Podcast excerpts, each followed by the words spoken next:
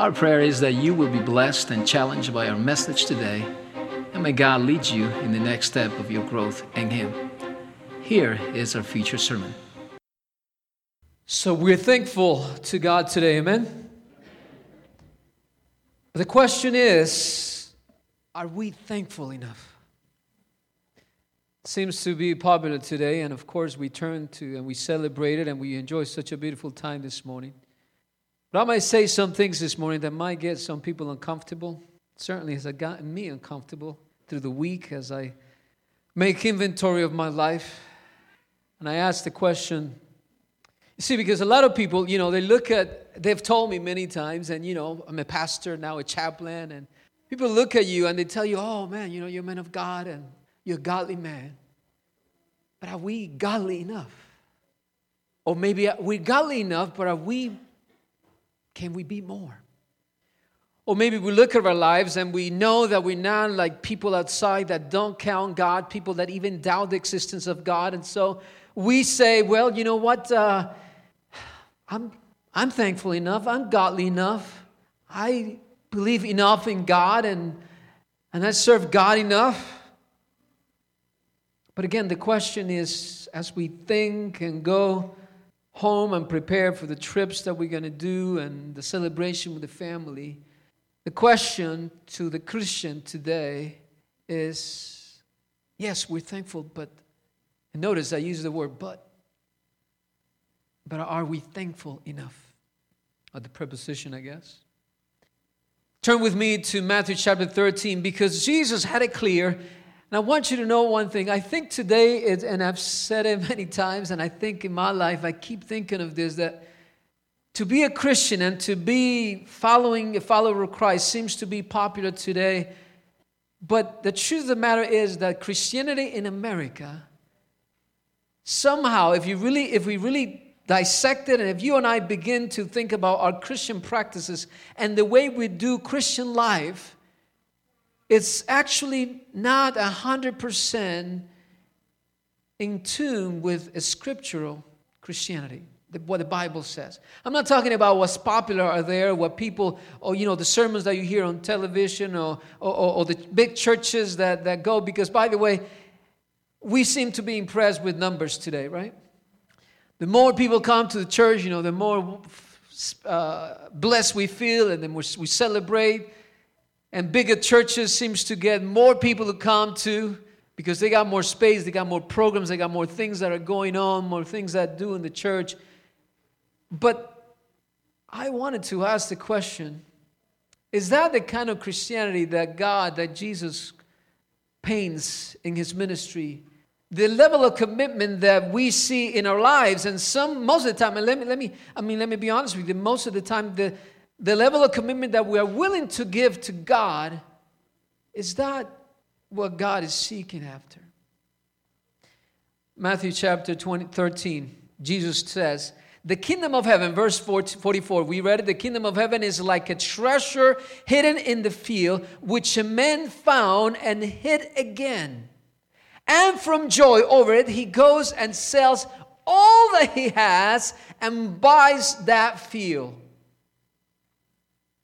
And then Jesus goes into the costly peril too. He says, Again, the kingdom of heaven is like a merchant seeking fine pearls. And upon finding one pearl of great value, he went and sold what? All that he had and bought it. Brothers and sisters, as we think of this Thanksgiving season and how thankful we are to God, the, the Bible and Jesus in his ministry calls us, and what he's saying is that there is some something more that you and I must commit to God. In other words, God does not take second place. It's, it's an all or nothing preposition. Amen? Okay, let's think about our lives, uh, you know, what we do. Christianity today, you know, Christianity today says it is good to go to church, and if you go to church, you're a good attending at least. it's funny because now well, not funny, but it's sad actually, that, that now the denomination or the leaders are looking for us to begin to measure what's the health of the church. And there are three things that they want us to look at. They want us to look at tithe, you know, pattern of giving. They want us to look at attendance weekly. and people engaged in ministry.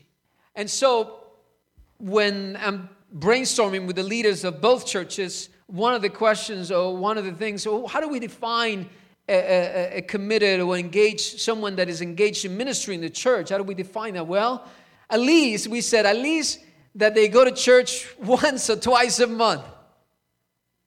And, and, and it's sad, but it's true. Because if we say, oh, they got to come to church every, you know, every four weeks, we're asking for too much because lives are so busy and people got so many engagements, some of the things that they got to do that really it's, it's, it's, it's inconsiderate of us to think that people are going to church and are going to commit to come to church more than once or twice a month. If you get them once a month, man, you're doing good, right? Especially here in Orlando where everybody just goes church hopping, you might just see them once a year, which is, and then go the next 51 churches in Orlando and visit them all through the year. But we're talking about the Seventh-day Adventist context. Now, if you don't know what I'm talking about, uh, it's fine. But so is, is, church attendance, if you regular church attendance, if you consider yourself a church attendance, is that what God is seeking for in our lives of thankfulness to Him? I want you to turn with me to Isaiah, and I just open up my scripture on this verse. Uh, I mean, again, and, and I wanted to share with you chapter 29 because it seems to me that Jesus is not impressed with big crowds in his ministry. As a matter of fact, in Luke chapter 8, we find that when Jesus saw the crowds gathering, he started speaking in parables so that the majority would not understand him. In other words, those who fake it, the ones who were not really into it, the ones who were not committed, he didn't care for them to understand what he was talking about. He was looking for those who were truly committed. But Isaiah 29, verse 13, you probably know this passage.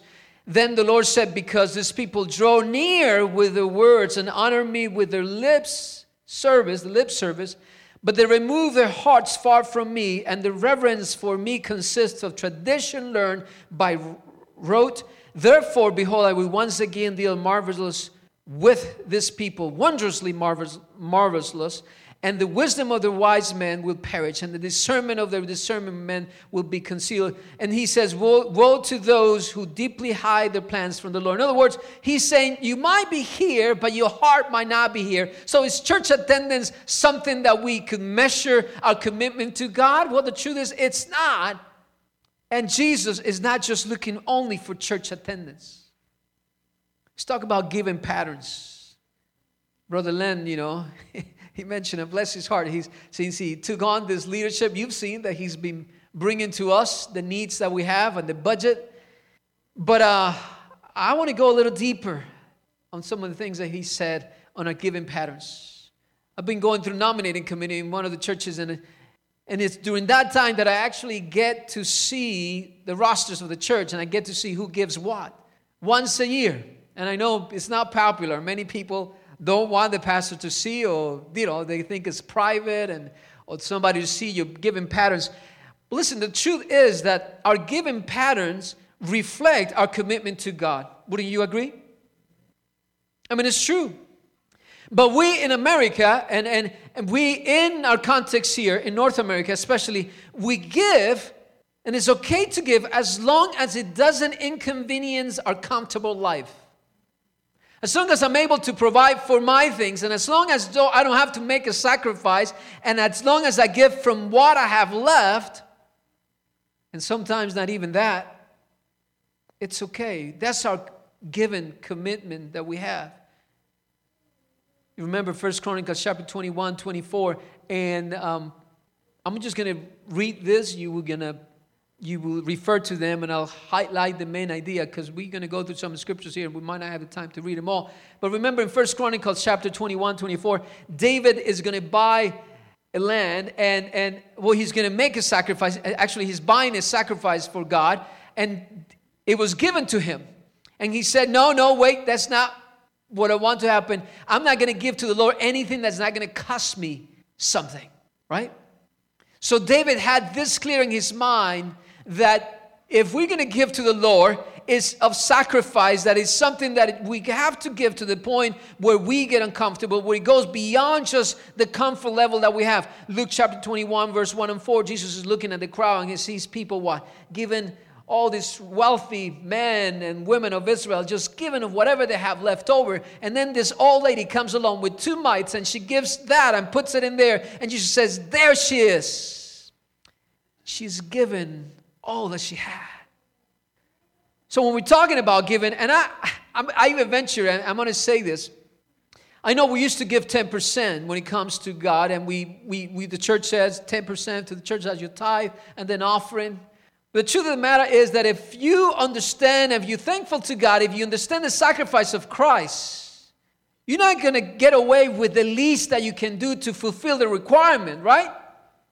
You're going to give of who you are and anything that you could do to the point where it's sacrificial to give, that we not just conform to do the minimal, the least to satisfy God's demands. How about Christianity today, are we saved? You know, when, when it's talking about salvation, our salvation from sin. Romans chapter 6, verse 1 and 2. I want you to turn with me to that. Because it's interesting to look at Christianity today and, and the way we do church most of the time. And we want to be saved from, not really from our sins. If we're honest, we want to be saved from the punishment that we deserve for our sins. But not really from our sins because we go back and we end up doing the same things that we just saved from. Because again, what we're seeking God for is for Him to save us from the punishment of death, but not from the things that keep dragging us and messing us up and destroying our lives and bringing misery and conflict and destruction into our lives. Romans 6 1 through 2. Anybody found it there with me? Because this is what true Christianity looks like. What shall then we say? He says, we can, shall we continue in sin that grace may abound? Verse 2 God forbid. Who shall we that are dead to sin live any longer therein? In other words, if we have if we had died to sin, he says we can't be living in sin anymore. So when we're talking about commitment and salvation from sin, what a, a true Christian, someone who follows the scripture in the New Testament and follows God in that passionate and real way, it says, I don't want to just be saved from the punishment of sin.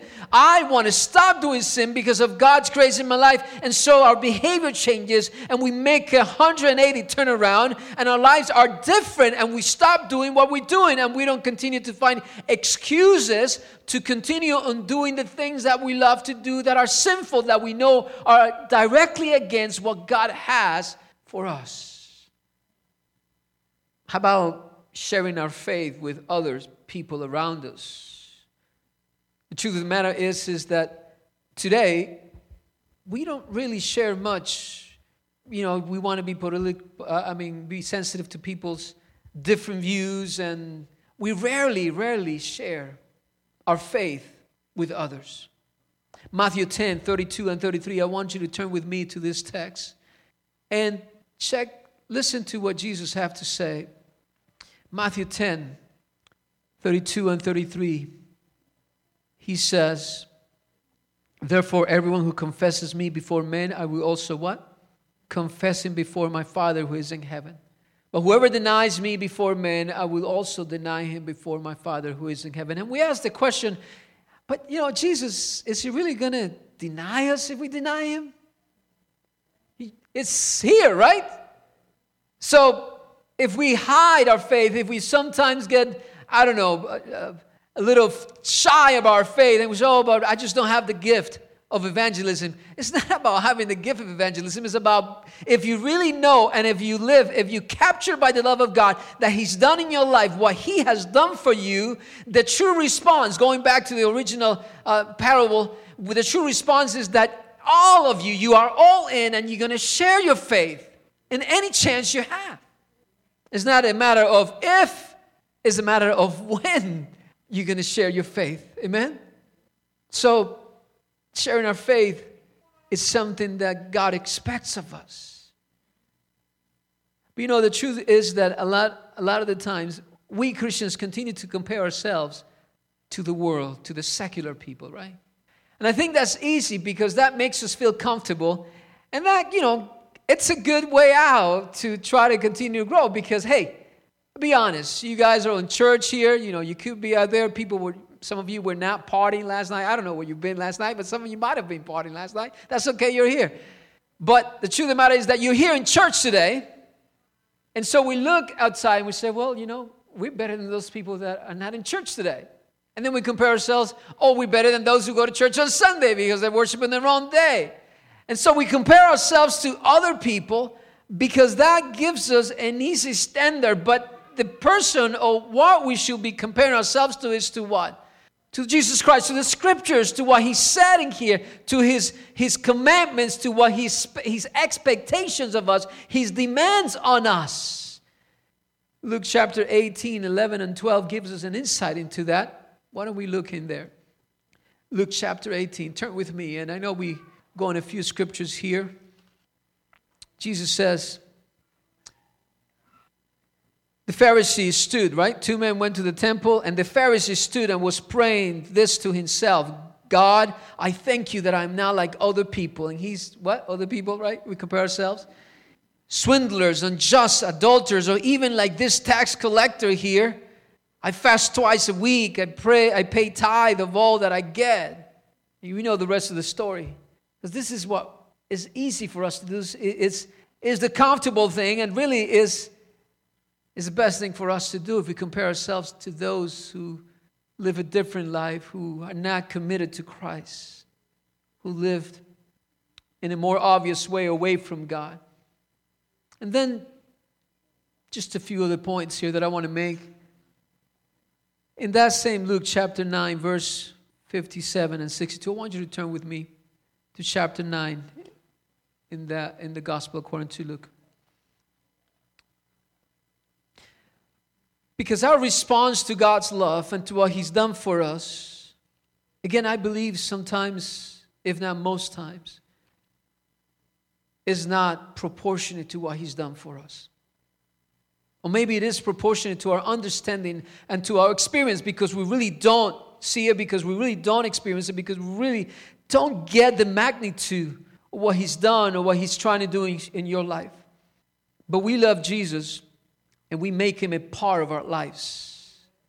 But check that out we only make Him a part of our lives among so many other things that we have, right? It's comfortable to make Jesus a part of our lives. And we even said it, and I've said it, you know, we preach it. God wants you to make him a part of your life. The truth is the matter, God doesn't just want to be a part of your life. God wants to be your life, period. Amen? It's not just one among the many things that we got to do, you know, among all other responsibilities and all the things that we have. The one who should consume our passion, who should consume our heart, is God Himself. He should be number one. And if you're there with me, chapter 9, verse 57, what does it say for you? As they were going along the road, someone said to him, I will follow you where you go. And Jesus said to him, The foxes have holes, and the birds of the air have nests, but the Son of God of men has nowhere to lay his head. And he said to another, Follow me. But he said, Lord, permit me first to go and bury my father. But he said to him, Allow the dead to bury their own dead. But as for you, go and proclaim everywhere the kingdom of God. Another also said, I will follow you, Lord, but first permit me, Jesus, uh, to say goodbye to those at home. But Jesus said to him, No one, after putting his hand to the plow and looking back, is fit for the kingdom of God. Does it come across to you that Jesus is seeking for more than just a part of us? And you might be thinking, well, Pastor, I think you're going a little too deep. I think, I think you, you, you've been exaggerating, you know, exaggerating here. Because does God really expect me to center just my life and all be about Him? It can't be. I got husband, I got wife, I got children, I got job, I got career, I got plans for my life. You know, I can't just center my life about God and just weigh on Him and just make Him the center of everything I do, and that any plans that I have, and if I marry anyone, or if I have children or don't, or if I live, and if I buy a house or I buy a car, I can't have God deciding that for me.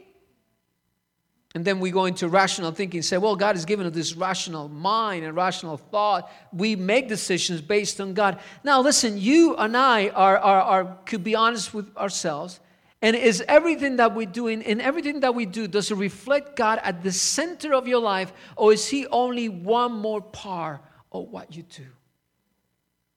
I'm not trying to tell you how to live your life. I'm just pointing here, and I'm talking to myself here, by the way, that this is how we relate to God so many times. And we think that He's okay with that. We think that we've done enough, that we're godly enough, that we're thankful enough. But the, you know, as we look at the scripture and as we read the lives and, and the ministry of Jesus and we look at the New Testament and his expectations go deeper and higher than we were ever thought. And sometimes we think, I cannot do that alone. That's unreal what God has expecting of me. We could talk about how God expects us to love other people, right? I mean, and, and you could look this one up Matthew chapter 5, verse 43 through 47. You know, talking about loving God and loving others, right? We think and we say, and, and even this week, I was conversing in, in a meeting conversation, and, and somebody brings up the question. He said, Well, I'm praying for those people out there, eh, the terrorists, that is it wrong? This person says, Is it wrong? And, the, and, this, and he thinks that he's bringing this deep question and he's trying to philosophize. He said, Is it wrong if I pray that the Lord will kill all those terrorists that are killing people. You know what happened today? There's darkness in, in Paris with everything that happened, and not only there, but in Africa and other parts of the world, terrorists everywhere. And so the Christian response is those who are conventional Christians, those who are really the tradition, the Christians who are normal Christians, will respond and say, Oh, I could love, I could pray for my enemies that God will destroy them. What does Jesus says? Matthew 5, he says, You've heard they said, Love your but he said that love those who love you, right? But he says, I tell you, love your enemies and praise for those who persecute you. And you're thinking, well, he can't really mean that, does he? Because I tell you what it is. I think part of the part of the issue that, that's happening to us is that we really don't take scripture at face value. He means what he says. If he says that we must love our enemies, it's true. Oh, but Pastor, come on, be honest. We're humans. You know, we can't love our enemies. That's why he said, pray for those who persecute you. Because out of your own heart, the human response is we want to preserve ourselves. We want to retaliate. We want to take vengeance, right? And France right away went out there and killed I don't know how many people, bombing all that place out because retaliation, that's the human response. But Jesus says this is not what we must do. He says, if you follow Jesus, if you really in connection with him, he says, your response to this hatred, to this persecution, to terrorism, to this fear is love and prayer and dependence on God. And we must rise above all this craziness that's going on around our world. But it doesn't happen unless you and I begin to take the Word of God seriously. And we don't have to go down to France. We got to talk about uh, your home. What's happening in your home? Because you're here fine, right? And some of us are here great and we look nice and we dress fine. As soon as we go back home, we start arguing with each other and fighting with our wives and our, and our children, and we become this augurs and you know these people and I, more than once i know the lord's got to convict me and stop me there and say hey alex you know you, you reacting in the human way stop there even with my children because I know I finally figured out my children were given to me so God will develop my character and point out my faults. And I think they're gone by now, so that's good to say.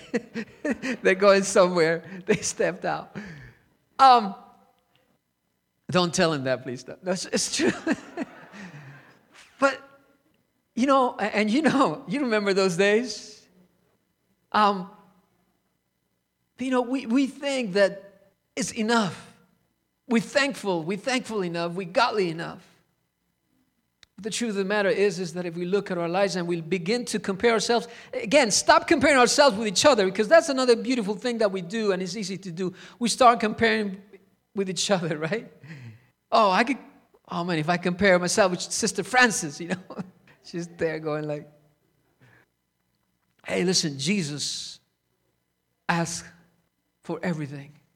But we try to give him less than that. Let's be honest. In the scripture, there's no call to be a half hearted Christian, a lukewarm Christian. As a matter of fact, I want you to turn with me to as we wrap up Revelation chapter 3. There's so much more that we could say, but I'm telling you, for myself, this week has been one of those of introspective, introspecting, looking at my life and my commitment level to Christ. And what I'm doing, and is my heart godly enough, thankful? Am I, is my heart thankful enough for what God has done?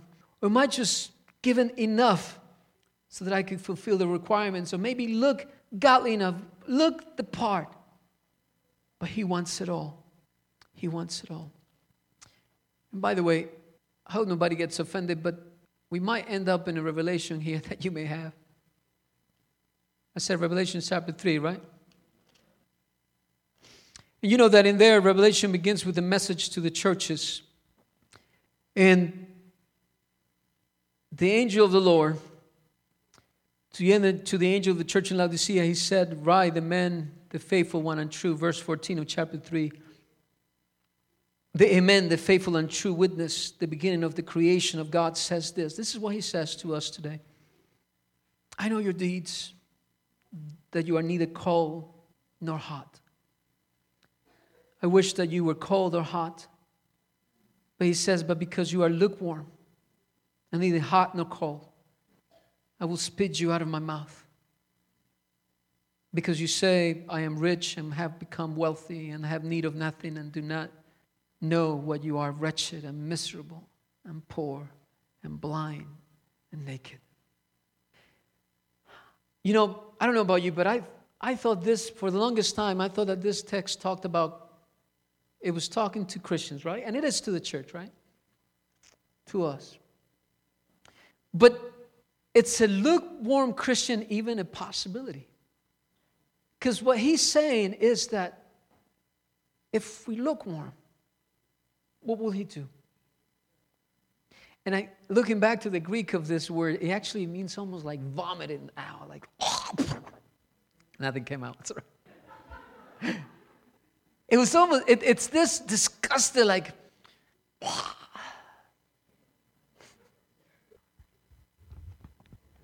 so we cannot be, that means that we're not really true Christians if he feels that about us. So even though it's for the church, the moment that we are that we live this way, we're no Christians no longer.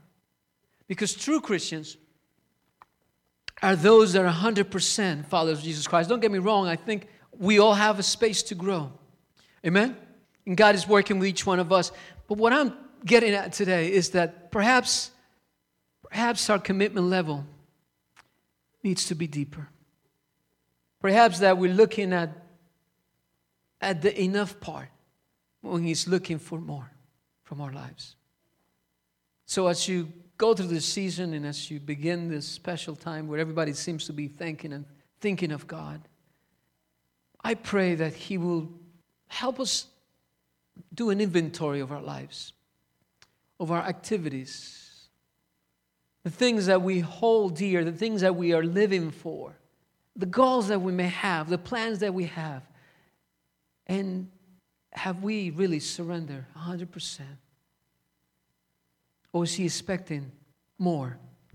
Because if we go back to Matthew 33, I mean, yeah, Matthew 13, verse 33, this man found, he went and he didn't even was looking for this special treasure, right? He buys and, and, and he realizes that it's there. and It's the most precious thing he finds. And he goes back, and what does he do? He burns it again because he knows it's not his. He doesn't deserve it. He needs to purchase it. By the way, it's interesting because he feels, well, that's we're not going to go there. But but he goes he goes and sells all that he has, and comes back because he understood the price.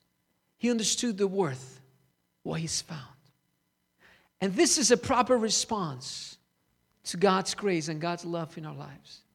As a matter of fact, it's the only proper way to respond to God. If we're not feeling this, if we're not doing this, then we really have not understood the treasure that we found. And perhaps that may be the issue. If we find such a lukewarm church and such a ter- just what a hard time to even try to follow God in these days because we just don't really understand. We really have not committed 100%. May God lead you through this next few days in your life, and may your commitment and your desire for Him grow in ways that you couldn't even imagine before. May your life be so committed to Him that everyone will know the love and the treasure that you have found.